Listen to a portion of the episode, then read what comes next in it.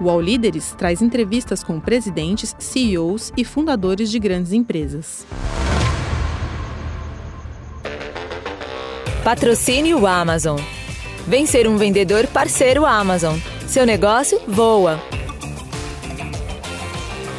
Olá, sejam bem-vindos a mais uma edição do UOL Líderes. Eu sou Mariana Desidério, repórter do UOL. O nosso convidado hoje é Gustavo Teodósio, vice-presidente da M Dias Branco, a maior empresa de massas e biscoitos do país. A M Dias Branco é dona de marcas como Adria, Piraquê e Vitarella. Ela foi fundada na década de 50 em Fortaleza, no Ceará, e no ano passado teve receita líquida de 7,8 bilhões de reais. Gustavo, seja bem-vindo. Obrigado, Mari. É, Gustavo, é, a gente estava conversando aqui e você me contou que vocês têm mais de 20 marcas né, é, uhum. dentro da M Dias Branco. Conta um pouco como que é gerenciar um tamanho tão grande de portfólio, como extrair o melhor de cada marca, enfim, qual que é a estratégia de vocês? Bom, primeiro acho que é, que é importante, né? a gente tem, hoje são mais de 20 marcas, porque recentemente a gente adquiriu a Jasmine e uma empresa chamada Latinex, que tem embaixo dela mais cinco marcas, entre elas a Fronteira, que produz aqueles, aqueles Tex-Mex, né? são os guacamoles, os molhos, as tortilhas. Temos a Fit Food também, então é, aumentou ainda mais o nosso portfólio de marcas. E recentemente adquirimos uma companhia no Uruguai que chama Las Acácias. É, essa é discussão é, sempre bem atual dentro da companhia, porque é, realmente dá trabalho, não é fácil administrar muitas marcas. Né? E como tudo na vida, tem o, tem o trade-off. Né? Você tem desvantagens e vantagens. É muito mais, é muito mais difícil para você definir o investimento em marketing quando você tem muita marca. Por outro lado, com essas marcas, você consegue criar uma relação mais forte com o consumidor local. Então, só para te dar um exemplo, quando você fala de, é, do, do gaúcho, do consumidor do Rio Grande do Sul, nós temos uma marca que é líder, que é a marca Isabela. Pouca gente do Brasil, a não ser o gaúcho, conhece essa marca, ela é líder lá. Quando você vai para o Rio de Janeiro, nós temos a marca Piraquê, que é uma marca carioca, né? É difícil encontrar algum carioca que não teve conexão com a, com a marca Piraquê ao longo da sua vida. Você vai para Pernambuco, tem a marca Vitarella, Fortaleza com a marca Fortaleza Richest. Então, é, a grande vantagem de você ter esse, essa quantidade de marcas é que você tem as marcas regionais que conversam ali a linguagem do consumidor regional e algumas marcas nacionais. É, que, que a gente está fazendo agora? Elegemos cinco marcas, essas cinco marcas é, vão se tornar marcas nacionais e vão receber o maior número de, de investimento em marketing. É, isso ajuda um pouco a priorizar alguns, alguns investimentos e algumas marcas mas sem perder essa conexão com o consumidor local através das marcas locais. E quais são essas marcas? As cinco marcas, estamos falando de Adria, no caso da, das massas, é uma companhia bastante antiga também. Nós adquirimos em 2003. É, a marca Vitarella, essa, essa opera nos dois, dois segmentos, massas e biscoitos. Temos a marca Piraquê, que vai ser a marca de biscoito no mercado brasileiro, uma marca mais, mais premium. E aí temos Richester e marca Fortaleza. E você mesmo citou que vocês é, têm bastante força no mercado Nordeste, né? Se não me engano, acho que são, chega a ser 60% do mercado. É. E tem um espaço grande para vocês crescerem no Sudeste, no Sul. É, qual é a estratégia de vocês para crescer é, nessas regiões e qual é a importância para o planejamento estratégico da empresa é, avançar nessas regiões? Uhum. É, assim, acho que é importante, né? A M Dias é líder em várias categorias no mercado brasileiro. Nós temos 30, um pouco mais de um terço no mercado brasileiro de massas, temos um pouco mais de um terço no mercado de biscoito e somos líderes também é, em algumas categorias que nós adquirimos recentemente com a marca Jasmine. Então, somos líderes também em pães sem glúten, é, em biscoitos integrais e em granola no mercado brasileiro. É, só que quando você estratifica um pouco essa liderança, a MDIS ela tem uma concentração, até porque ela nasceu no norte no nordeste, muito grande lá em cima. Então, quando você pega esse um terço, próximo de 32% de market share, é, e você estratifica isso, a gente tem 60% no norte e nordeste e 20% no sul, sudeste e centro-oeste. Por isso que nós entendemos que a, existe uma avenida inexplorada ainda pela M Dias aqui no sul, sudeste e centro-oeste. E aí é um conjunto de, de, de alavancas, né? desde investimento em marketing para trans, transformar marcas é, desconhecidas desse público. Por exemplo, a Vitarella é uma marca muito conhecida do, do, do nordestino, principalmente do pernambucano, onde ela, onde ela nasceu. Então tem um trabalho importante, investimentos de marketing importantes a serem feitos para que o consumidor sul, sudeste, centro-oeste passe a ter uma conexão com essa marca. A, a, mesma coisa com, com Piraquê, que é uma marca que nasceu no Rio de Janeiro, estamos agora desconcentrando. Ali começamos com Minas, São Paulo, Paraná e já está hoje em todo o Brasil, inclusive no Nordeste. Então, essa, essa é um pouco da, da estratégia. Primeiro, é, investimento em marketing marca para fortalecer essas marcas. Depois você tem todo o investimento em nível de serviço, área comercial, é, você tem que estar tá com os CDs preparados para atender o consumidor dessas regiões. Então, tem um roadmap aí relevante. Então, essa é uma das avenidas de crescimento. Mas tem as outras. É, acho que vale, é importante ressaltar. Uma é crescer aqui no, no sul, sudeste, centro-oeste, a outra é entrar em novas categorias. Porque Medias começou muito focada na cadeia do trigo. Ela é uma empresa verticalizada, ela tem os seus moinhos, ela produz a sua própria farinha. Também é verticalizada nas gorduras, que a gente usa também nas receitas. E, mas ela estava muito dependente da cadeia do, do trigo, ali com, os, com, os, com, as massas e com os biscoitos. Então a gente começou também a diversificar um pouco, entrando nos snacks de batata, entrando também na, na, nessa área de saudabilidade, que é um mercado que cresce duplo dígito no Brasil. É, entramos num, num, numa área também que é muito relevante, mercado acima de 10 bilhões, que é o mercado de, de salted snacks, né, que são os snacks salgados, com a marca Fronteira e Piraquê. Então tem um outro caminho interessante de crescimento através de entrada em novas categorias. Então vai nos ajudar também a expandir para o sul-sudeste do Brasil, que é um grande mercado consumidor, principalmente de saudabilidade. E o terceiro pilar é a internacionalização da companhia, que é, é um, um, outro, outra avenida de crescimento bem importante. Isso tudo suportado por um programa é, relevante também, robusto, de produtividade e eficiência. Quer dizer, não adianta você crescer é, sendo ineficiente e aumentando os seus gastos, os custos de uma forma é, não proporcional ao teu, ao teu crescimento. Então, esse é um pouco do nosso, da nossa estratégia. E falando um pouco sobre as regiões ainda, vocês é, identificam e buscam aproveitar é, características específicas de, de, comportamento do consumidor nessas regiões em que vocês atuam? Tem algum ponto que é, vocês veem como um destaque importante de uma característica de consumo do Sudeste ou do Estado de São Paulo, do Estado do Rio de Janeiro ou então no Nordeste? Ah, tem, tem, tem muita. O Brasil, a gente, a gente costuma dizer que tem vários países dentro do Brasil, né? E tem, tem muitas coisas interessantes e você tem que respeitar um pouco essa diferença. Tem que tomar muito cuidado na hora de de, de transformar uma marca regional numa marca é, nacional sem observar essas questões. Então, eu só vou te dar um exemplo. É, uma das únicas regiões que a gente tem uma venda relevante de biscoito recheado sabor pêssego é no Rio Grande do Sul. A gente não consegue vender de uma forma importante esse biscoito de pêssego, por exemplo, no Nordeste.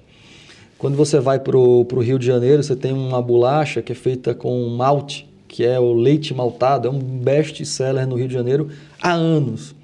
E só se vendia no Rio de Janeiro. Agora que a gente está tentando é, mostrar um pouco esse sabor para o Brasil, através de campanha e tal. Mas cada região tem a sua peculiaridade e é por isso que a gente é importante a companhia jogar também com as marcas regionais, para não perder essa conexão com cada, um, cada uma das regiões. Porque muda tudo, né? Muda a culinária, muda o sotaque, é, muda é, é, muita coisa. Né? Você, você, viaja ali de avião duas horas, você está num país completamente diferente. Então, música é diferente. Então, a companhia precisa respeitar essas características na, no momento da expansão. E, e nesse, nesse, desafio de nacionalizar marcas, né, vocês é, concorrem com marcas é, gigantes internacionais como a Nestlé e, e, gigantes nacionais como a Balduco, por exemplo, né, que é super forte no, no Sudeste. É, como avançar é, e como, como conquistar espaço é, com, essa, com essa, essa concorrência? Na verdade, assim, Mariana, não é que a gente não não está aqui ainda, né? A gente conhece bem o consumidor há bastante, bastante tempo. O que a gente entende é que dá para aumentar a participação. a gente já tem 20% de market share nesses estados, é um market share relevante. É, então a gente já conhece bem esse consumidor.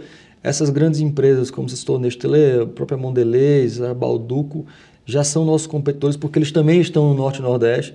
A convivência, a gente já sabe como funciona. E, e então, o, o, o, mapeamento dos competidores a gente conhece bem, e, assim, trabalhamos com eles há bastante tempo. O que a gente precisa é agora priorizar, focar e elevar a nossa, nossa, nossa capacidade de distribuição nessas regiões, né?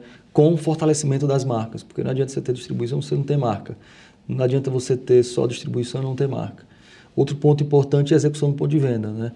A gente estava muito focado com nosso, nossos times mais no Norte e Nordeste. Esses times e, e o modelo de, de sucesso ali do, do Norte e Nordeste está sendo replicado pelo Sudeste. Então, é, a exposição na gôndola das nossas marcas e dos nossos produtos deve aumentar com essa melhor execução do nosso time de venda. E, e quais tendências do, do mercado de alimentos que vocês estão olhando com mais atenção e que são importantes para o plano estratégico da M. Dias Branco? Bom, tem um, tem um mercado que a gente está de olho há algum tempo, entramos depois de muito, muito estudo, é, que é o mercado de, de, de health foods, né, de saudabilidade. É, se você pegar o mercado onde a gente tem, vamos dizer assim, um mainstream, a maior, a maior, maior volume de venda, que são as massas e os biscoitos mais populares, né?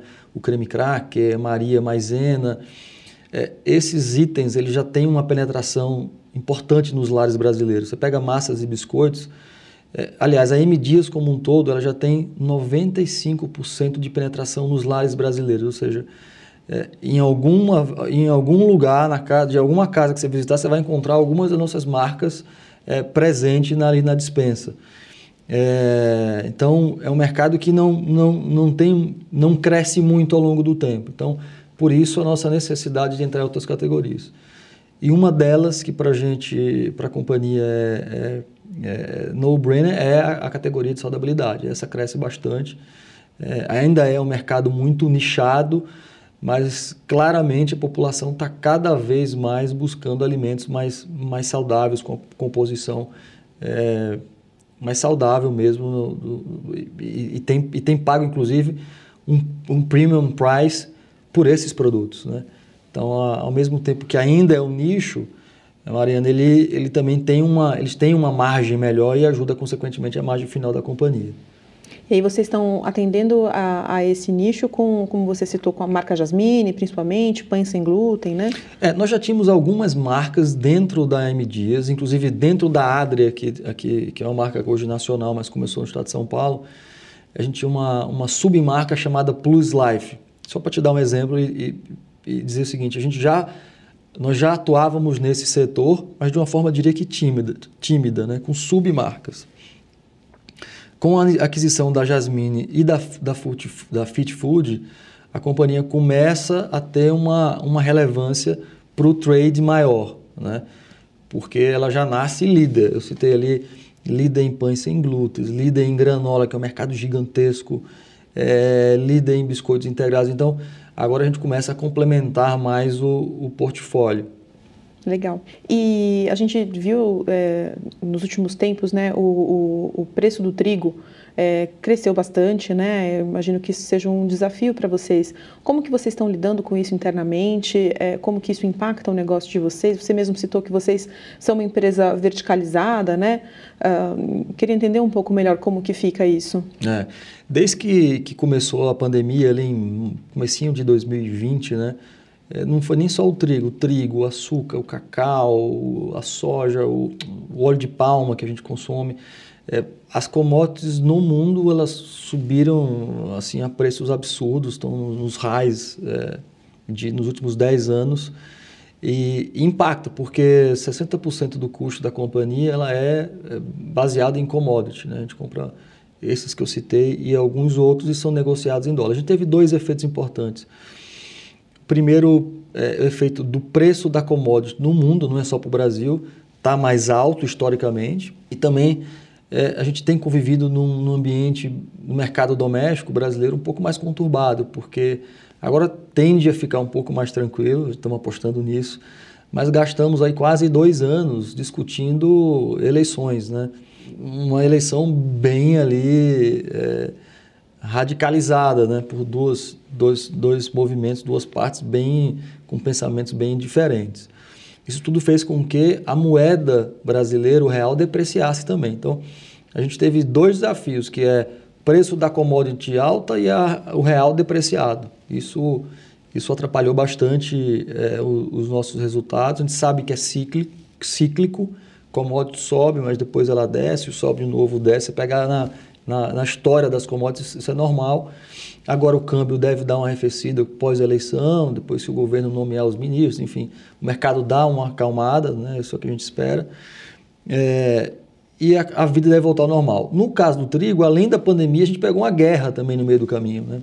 Teve aquela discussão das vacinas, se ia ter vacina, se não ia ter vacina. Chegaram as vacinas, começaram as doses, o mercado foi ficando um pouco mais calmo e surge aí uma coisa que ninguém estava no radar, que é a guerra de Rússia e Ucrânia. Como a, a, a Ucrânia e a Rússia são eh, os maiores exportadores de trigo no mundo, impactou ainda mais a companhia. Tivemos que ser criativo, né? com programas de eficiência e produtividade, para a companhia conseguisse operar é, fazendo mais com menos. Olhamos para todas as áreas, indústria, logística, é, RH, administrativo, financeiro, o que, que a gente pode fazer é, diferente para que a gente consiga ter uma redução do, de custo importante sem comprometer o futuro da companhia. Né? Porque você reduzir custo é, é fácil, cortar é fácil, mas é, cortar de uma forma inteligente é o desafio. Acho que nós, a gente conseguiu fazer isso bem feito. Só para você ter uma ideia, a nossa, o nosso nível de despesa, a gente chama de SG&A, que é despesas gerais administrativas e com vendas, antes da pandemia representava 26% da receita. Há dois anos depois desse trabalho, ele representa menos de 20% hoje. Então, a gente está operando a companhia é, de uma forma mais eficiente. Isso, isso é bom. Algumas crises até ajudam você a fazer os processos de, de mais rápido, né? mais rápidos. Então, essa é uma coisa importante. A gente teve que precificar, tiveram, não teve jeito, várias tabelas de preço que a gente teve que colocar ao longo do tempo. É, tivemos que fazer alguns movimentos de redução de embalagem, é, onde a gente passava uma parte da redução para o consumidor, a outra parte a gente usava para compensar um pouco e, e recompor margens. Enfim, foi um trabalho bem completo para que esses efeitos que você mencionou do trigo e do câmbio não afetasse tanto a companhia. Mas realmente é, estamos atravessando por, por mares revoltos, né? É, mas dizem que, que marinheiro bom é um marinheiro que sabe navegar nesses mares revoltos. É o que a gente está fazendo. Então, acho que a M está com, com um amirantado bom aí. Tem dado certo. E, e na sua visão, é, a, os preços dos alimentos devem continuar altos nos próximos tempos? O que, que você enxerga aí para frente, você que está acompanhando mais de perto? Mais uma vez, né? É, difícil porque o mundo está tá passando por um momento bem conturbado. A gente está falando de recessão ano que vem. É, agora, essa discussão da, da PEC, né, da transi, transição, isso vai gerar um talvez déficit fiscal, isso mexe em taxa de juros. A gente precisa ter uma visibilidade melhor para poder opinar. Eu, eu quero acreditar que o pior já passou, né? E, e eu sou um eterno otimista realista. Eu acho que, que a partir de agora a gente deve ter um, nível inflacionário mais controlado, até porque a taxa de juros está muito alta, isso inibe um pouco o consumo. Por outro lado, e eu acho que a, a, a M Dias é uma companhia que se beneficia dessas coisas, ela você tem as ajudas, os auxílios é, governamentais, que inclusive estão aumentando, isso gera também mais consumo, né, por outro lado. Então, acho que é um pouco dessa, dessa, dessas duas variáveis aí. E é, você citou que a Dias ela pode acabar sendo beneficiada pelo incentivo ao consumo. É, você citou algumas das, é, das medidas que vocês tomaram para lidar com a, alta dos preços internamente, né? Nós queria entender um pouco do ponto de vista do consumidor. É, vocês perceberam mudança de comportamento? Vocês perceberam eventualmente é, redução em venda de produtos mais caros? É, como que foi? Como que vocês estão vendo essa essa questão da alta dos preços na ponta do consumidor? É, a gente fez alguns. Eu acho que se, se, se, a companhia não tivesse feito nada, Mariana, a gente talvez teria perdido algum volume. É, por isso que a gente fala, são tantas variáveis que é até difícil falar se teremos novos aumentos no ano que vem. É, é difícil te responder isso, depende de, de muita coisa. Mas eu acho que a gente, a companhia teve um, fez algumas mudanças. Só um exemplo que eu te dei das embalagens, né?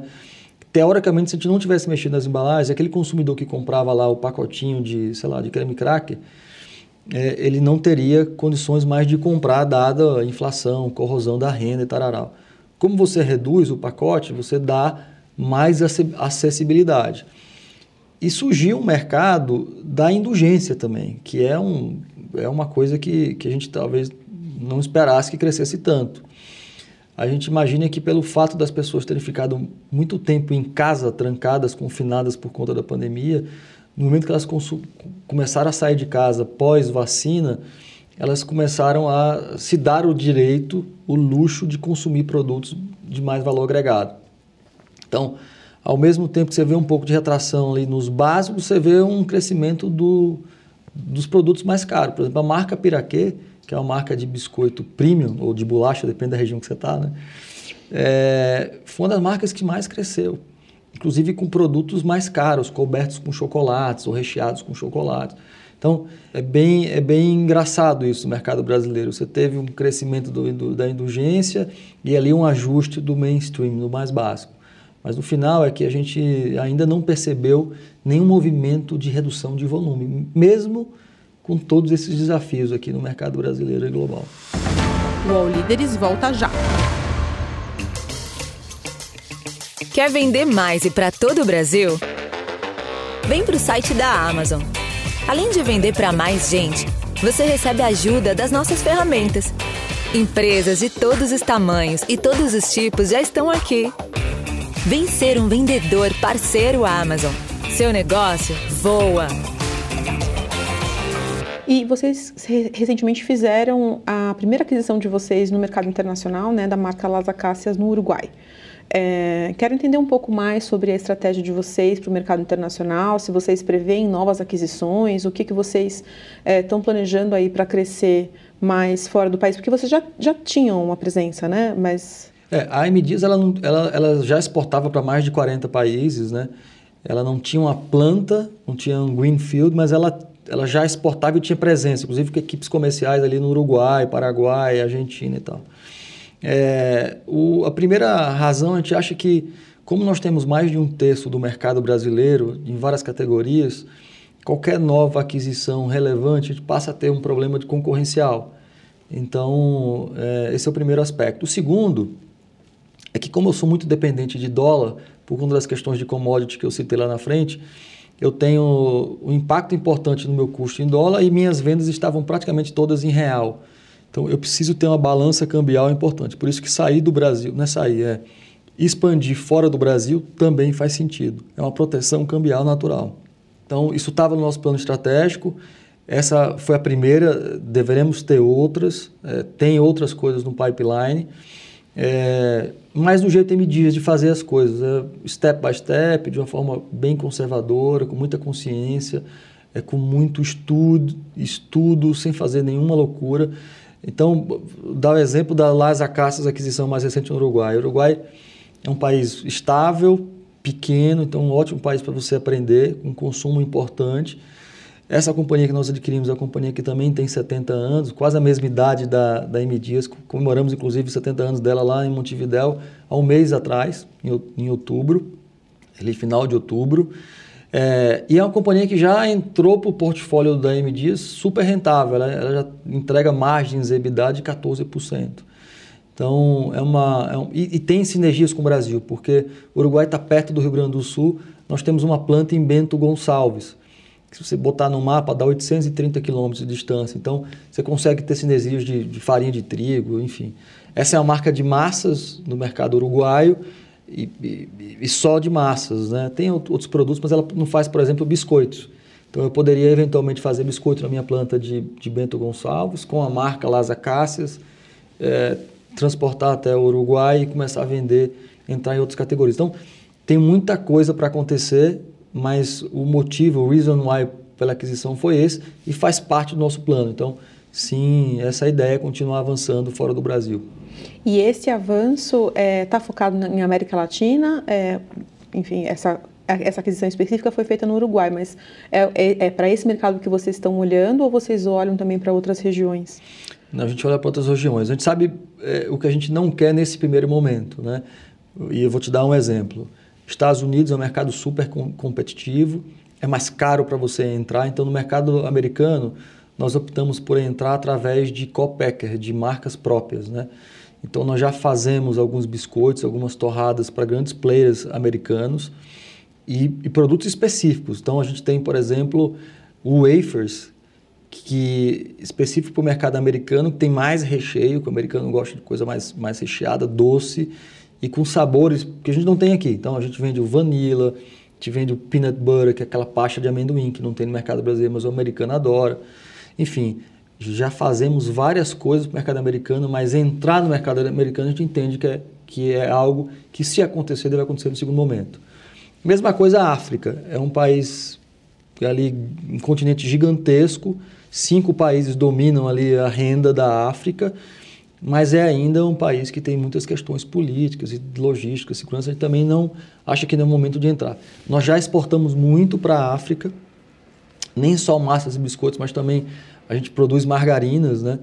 A gente exporta, por exemplo, para a África uma margarina que é shelf stable. O que, que é isso? Ela, não, ela, ela aguenta calor, ela não derrete. Então eu consigo transportar do Brasil para a África em container não refrigerado. Isso diminui o custo. E até dentro da África, que as condições também não são tão boas, eles conseguem transportar sem ter que gastar dinheiro com caminhões refrigerados. Então a gente atende a África de uma outra forma não estando presente. Mas quando você olha ali para a América Latina, eu acho que é um target importante, Península Ibérica, Europa também é outro target importante, e a Ásia está mais longe, é algo que também a gente não, não olha nesse momento. E no Brasil, é, tem perspectivas de novas aquisições por aqui? Eu acho que, que sim. Eu diria que é, no nosso setor ali, mais massa e biscoito, como eu comentei, como a companhia já está muito grande, é, é, algo que a gente não, não, não olha, tem olhado menos, mas como tem esse outro pipeline, que é a entrada em novas categorias, é algo que a gente está sempre conversando com os bancos, com, com, os bancos de investimento e olhando o mercado. E, e além dessa, desse nicho do, da saudabilidade, tem outras categorias que estão no radar de vocês? Alguma coisa um pouco mais avançada? Olha, a gente tem olhado sempre para três, três, quatro pilares, né? Que é o da nutrição, saudabilidade. A gente acha que é um mercado, um mercado bastante interessante. Entendemos que a nutrição traz muito valor agregado, muita margem. É um, é um setor que é, com toda a recessão econômica, continua indo bem. Né? Você fez, os carros, está difícil você comprar carros, está difícil você comprar iPhone. É um momento né, é difícil de entender às vezes. Né? Os itens de luxo estão sumindo da prateleira, você não encontra. É, alguém estava comentando que está faltando o Rolex para vender. Porsche são sete meses para entregar. Então, enfim, a gente entende que tem mercado para indulgência também. É, isso a gente tem olhado.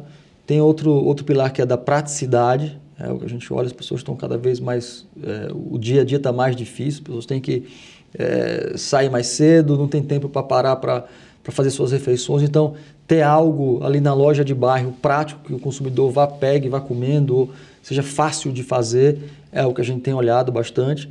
E um quarto segmento que nossa visão também é bem relevante é o segmento de snacking, que tem a ver também um pouco com praticidade, né? que são os snacks salgados e tal já começou, já temos várias linhas, tanto a marca Piraquê com os snacks de batata, é, presuntinho, queijinho, como também na, na fronteira com as, as tortilhas. É, e tem na Jasmine também, a gente faz os snacks saudáveis com grão de bico, ervilha, os nuts com passa, enfim, tem um, tem um portfólio que está sendo criado para atender esse mercado também do, da praticidade dos snacks. Legal. E além da, das, das, das, possibilidades de aquisições, né, é, você pode falar um pouco para a gente sobre os planos de investimento de vocês nos próximos meses? O que, que vocês estão é, olhando para endereçar aí o, o, plano de crescimento da empresa? Uhum.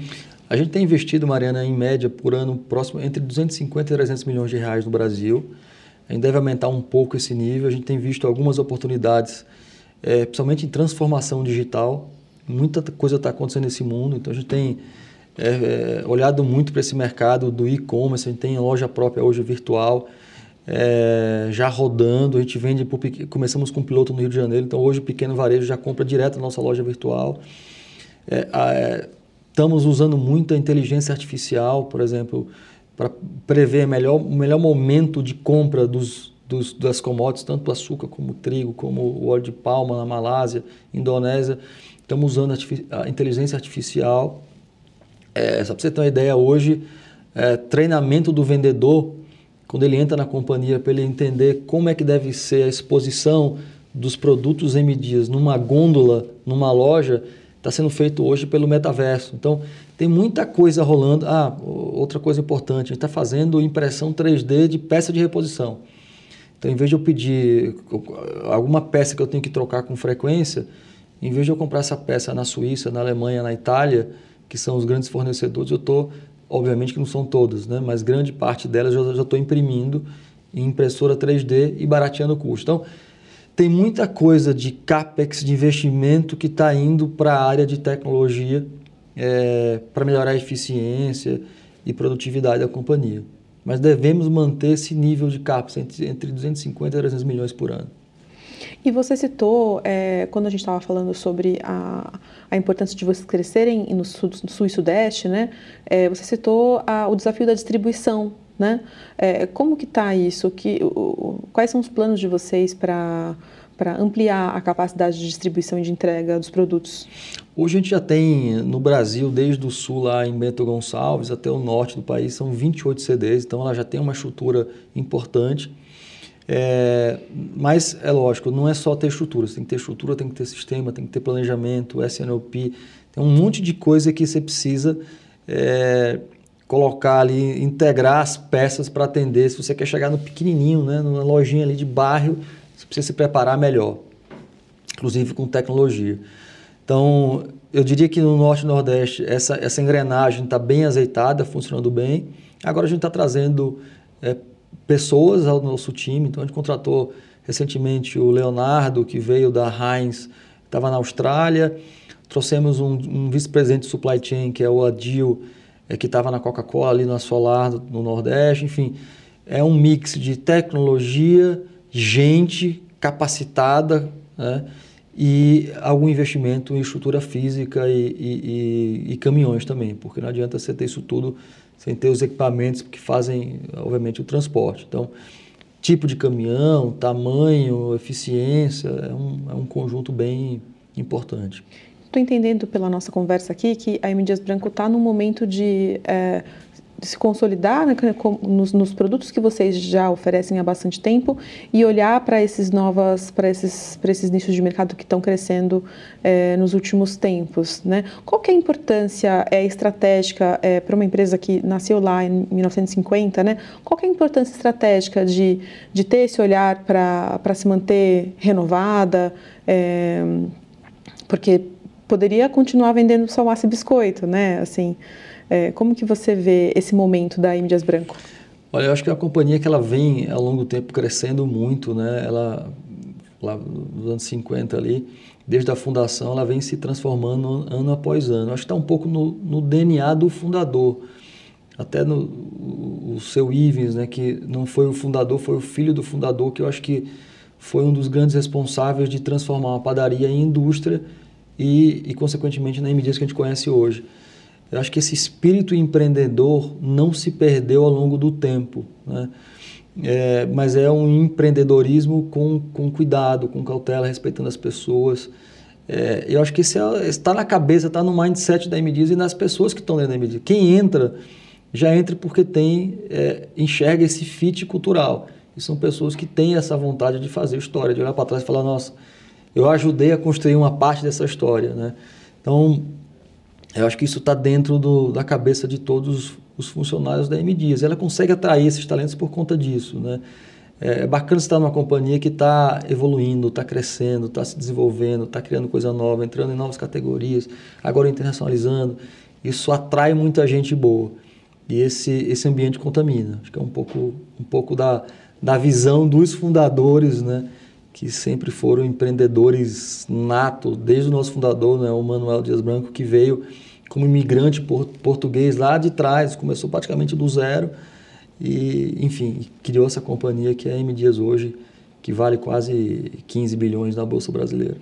E, e esse contexto de é, commodities em alta, é, eu imagino que ele deva preocupar uma parte do mercado, né? Vocês têm ações negociadas em bolsa, imagino que é, tenha um trabalho aí também de conversar com o mercado para entender o momento da empresa, dado esse cenário.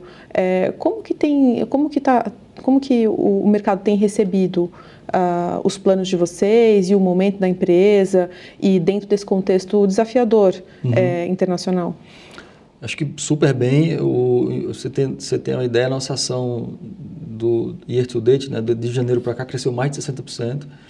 A gente tem um time de RI, apesar de enxuto, super preparado. A gente tem uma relação com o investidor muito próxima é, no Brasil e fora do Brasil. Hoje, mais de 50% dos nossos investidores são, são investidores internacionais. Só esse ano a gente já fez, acho que, mais de cinco é, conferências com investidores fora do Brasil. Fizemos ano passado a Europa, esse ano muito Estados Unidos e Canadá, para contar um pouco essa história, né? É, do que está acontecendo, do momento. Mas quando você tem é, uma estratégia bem definida, a, a execução indo bem, é mais fácil você explicar o momento, né, Mariana? Porque são ciclos, é algo que é fácil de ver, de entender, porque não acontece só para MDs, né? Quando o preço do trigo sobe, não sobe só para sobe, sobe para todo mundo, né? É, não só para o Brasil, mas em todos os países. É, a guerra de Ucrânia, a gente sabe o que está acontecendo na guerra na Ucrânia, mas você vai conversar com o investidor nos Estados Unidos, ele sabe, vai conversar com um investidor como nós tivemos em Edimburgo, ele sabe, ou em Paris, ele sabe. Então são coisas que é, são explicáveis. É, o importante é você estar próximo desse investidor, contando a história, mostrando o que você está fazendo, para que ele sinta seguro. Mas acho que no final ele tem entendido bem. Está aí o, a valorização das ações, né? E é, ainda dentro desse assunto da, da alta dos preços, é, isso é uma questão que, que gera um, uma dificuldade de, de, manutenção da segurança alimentar da população, né? agora falando de uma forma mais ampla em termos de país. Né? É, você que está dentro do mercado de alimentos, né? na sua visão, é, que soluções que, é, que o país deveria ou poderia buscar para buscar atenuar esse problema, é, considerando esse contexto? Olha, acho que tem que tomar muito cuidado, mas para não, não afetar a indústria brasileira. Mas acho que a abertura de mercado é importante. Eu vou eu vou só dar um exemplo. O trigo, que subiu muito de preço, ele, ele basicamente a gente comprava é, no mercado brasileiro e na Argentina. O Brasil, ele produ, agora aumentou um pouco para quase 8 milhões de toneladas, mas até pouco tempo atrás produzia, para ficar mais fácil a conta, 6 milhões de toneladas e o Brasil consumia 12 milhões de toneladas de trigo. Então, ele consumia muito mais do que ele produzia, produzia só metade do que ele precisava. É, diante disso, a gente tinha que comprar trigo fora do Brasil. Onde é que a gente ia? Basicamente Argentina, Uruguai, porque estava dentro do Mercosul e você não tem tarifa de importação. No momento desse de crise global, uma das soluções é vamos eliminar a, a taxação para que, que as companhias tenham condições, já que o Brasil não produz, de trazer esse trigo sem tributo, mais barato, até que o mercado se autorregule. Acabou essa pandemia, guerra Rússia-Ucrânia, ok, volta, volta com a taxação. Mas esse tipo de, de ação é super importante nesses momentos mais desafiadores. A outra solução, que é mais de longo prazo, ainda entrando no trigo como exemplo, Mariana, é o governo incentivar a produção, e acho que ele tem feito através do Embrapa, é, de trigo. Né? Já que o Brasil ele está deficitário, ele precisa de trigo para fazer o pãozinho, não é só para as massas da M Dias, né? Precisa para o pão francês, enfim, para o trigo é uma é uma é uma é, é usado em várias receitas é, do consumidor brasileiro e mundial. Então, Embrapa começou a desenvolver a produção do trigo estava concentrada, por exemplo, ali no Paraná e no Rio Grande do Sul, que são regiões mais mais frias onde o trigo tem uma melhor estabilidade. Agora já existem sementes que foram desenvolvidas e manejo da agricultura para que esse trigo seja também é, produzido em outras regiões. Já tem aí vários testes que foram feitos é, com produtividades aceitáveis e começa, você começa a ver uma expansão também da área plantada do trigo, através de tecnologia desenvolvida pelo, pelo governo através do, do Embrapa. Então, tem várias formas de você minimizar Mas, com tudo isso, algumas são mais rápidas, outras são mais demoradas, né? que, de, que são mais estruturais. Mas acho que é por aí o caminho. Tem, tem, tem ferramentas para, pelo menos, você não eliminar, porque é difícil eliminar crises globais dessas proporções, mas pelo menos, pelo menos minimizar um pouco esses efeitos. Então, incentivar a importação no momento de, de necessidade, né? Seria isso. isso. E aumentar a produção local do que você precisa. Né? Uhum. Né? Se eu consumo 12 milhões, produzo só 6, por que, que não desenvolver no meu país uma cultura tão importante para ele? É outro exemplo importante. E, e, e dentro disso, é, como incentivar que uma produção local, é, como incentivar que ela fique aqui? Porque a exportação também é interessante né, para um produtor. Ela é, ela é, interessante, mas se você tem um consumidor local, isso já é um, um, grande atrativo, porque ele sabe que se ele produzir, vai ter brasileiro para consumir. Né? É, o que, que faz ele acabar exportando é, o que ele produz? É o câmbio.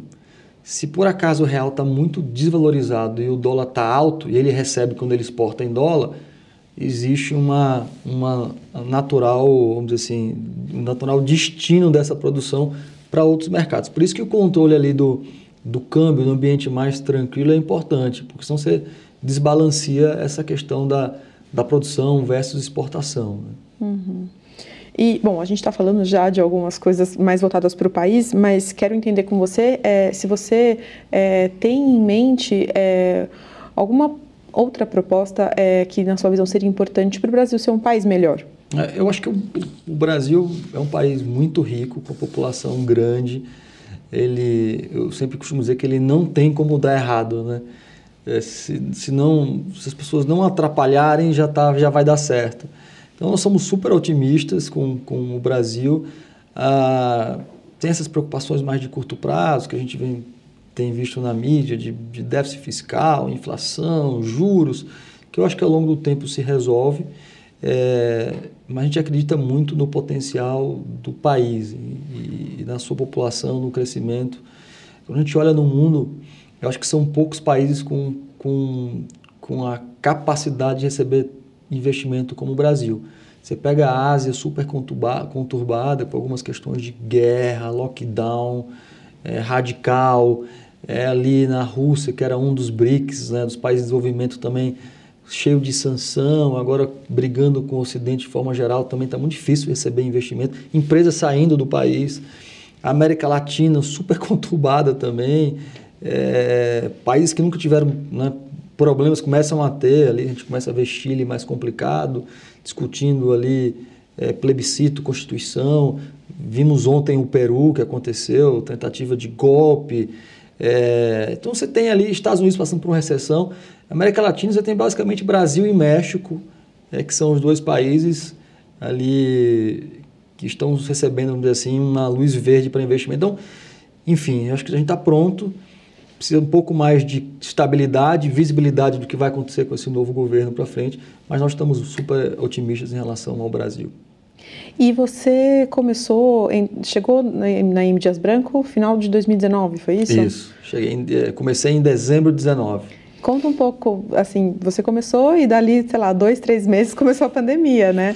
É, como que foi esse período para você? É, entender um pouco aí quais são as lições que você tira dessa, desse início? Olha, foi bem desafiador, porque você, quando você chega numa companhia, você não conhece as pessoas, né? E você criar, conhecer as pessoas, estabelecer o, o elo de ligação, a, a confiança é, leva tempo, né? E, e, quanto mais você convive, mais fácil você estabelecer essas, esses elos de confiança.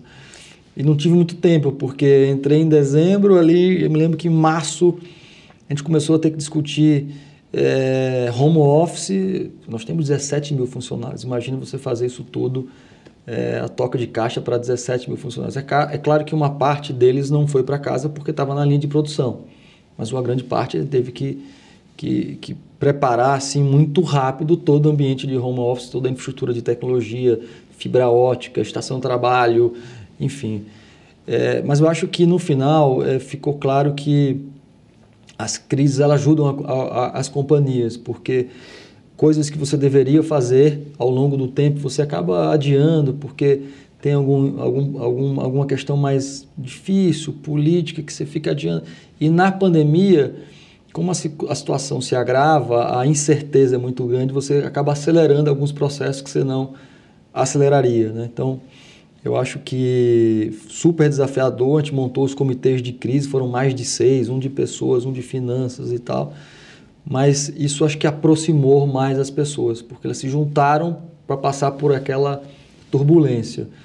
E, e esse elo que foi criado, acho que foi o maior aprendizado. o que, que você tirou? Eu tirei que o time da M Dias tem uma capacidade de se unir a um time muito coeso e, e pronto para passar por, por outras turbulências. Eu acho que essa foi a maior, maior lição aprendida.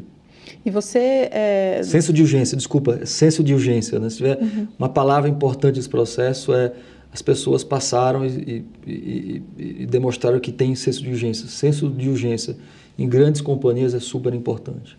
E você é, fica em Fortaleza, Recife, São Paulo? Como que é essa rotina? A nossa a rotina tá, é bem, bem puxada, porque tem a agenda de RI que tem no Brasil, tem fora do Brasil, tem as conferências Europa, Estados Unidos, tem um processo de M&A é, que também tem acontecido. Esse ano a gente foi muito lá para o Uruguai. É, a gente tem, uma, tem companhias espalhadas no Brasil inteiro. Por exemplo, na terça eu estou indo para Salvador.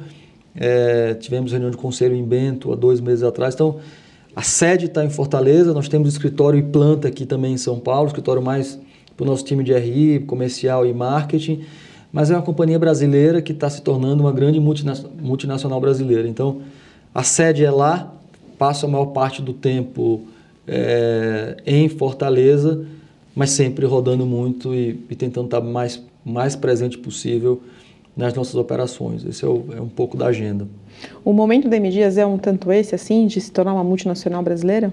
É, uma, é um momento de crescimento, mas com rentabilidade, com o pé no chão, com cuidado, com respeito às pessoas, mas é uma agenda de crescimento com rentabilidade, sim, e que esse crescimento passa pela internacionalização falar um pouco sobre números, que a gente acabou não conversando muito. Uh, como que estão os números da M Dias hoje? Uh, eu sei que em 2021 vocês fecharam com receita líquida de 7,8 bilhões. Uh, conta um pouquinho mais para mim. Esse ano a gente está crescendo de forma importante, deve fechar a nossa receita líquida próximo dos 10 bilhões. É, um EBITDA próximo, a gente não pode falar de números futuros, tá? Por isso que eu estou falando próximo. Sim. Se você pegar a previsão dos analistas de mercado, eles estão apontando para uma EBITDA próximo de um bilhão. É, e valor de valendo 14, alguma coisa na bolsa, vezes EBITDA, com um endividamento muito baixo, é uma companhia super conservadora. Nosso leverage hoje é próximo de 1,5 vezes EBITDA, está valendo na bolsa, na B3 hoje próximo de 14 bilhões.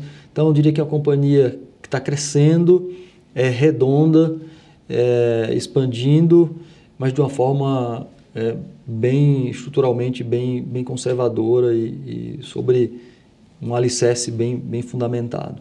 E nesse cenário, qual que é o principal desafio de vocês hoje? Acho que é executar esse plano, né? É, a gente fez aquisições importantes, então essas aquisições precisam agora é, serem integradas às operações da M Dias Branco, né? toda a nossa rede de distribuição.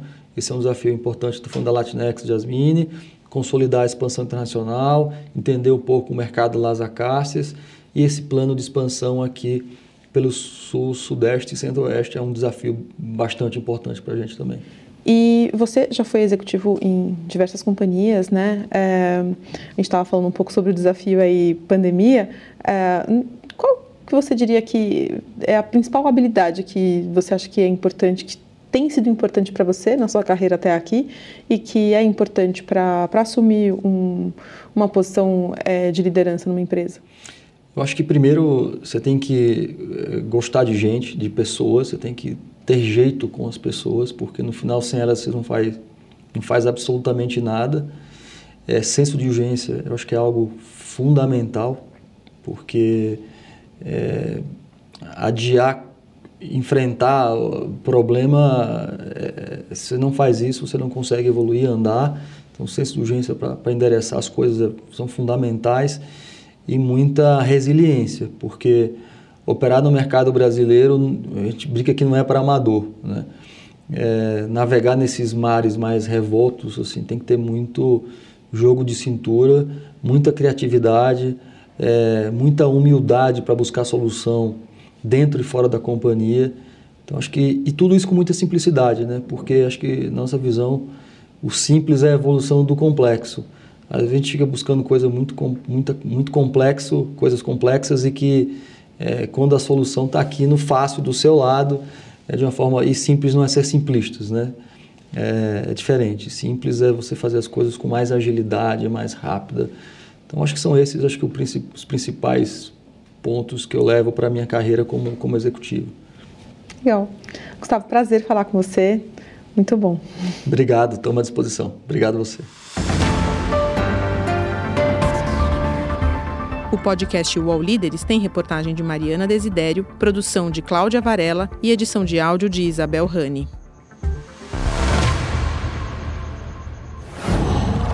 UOL.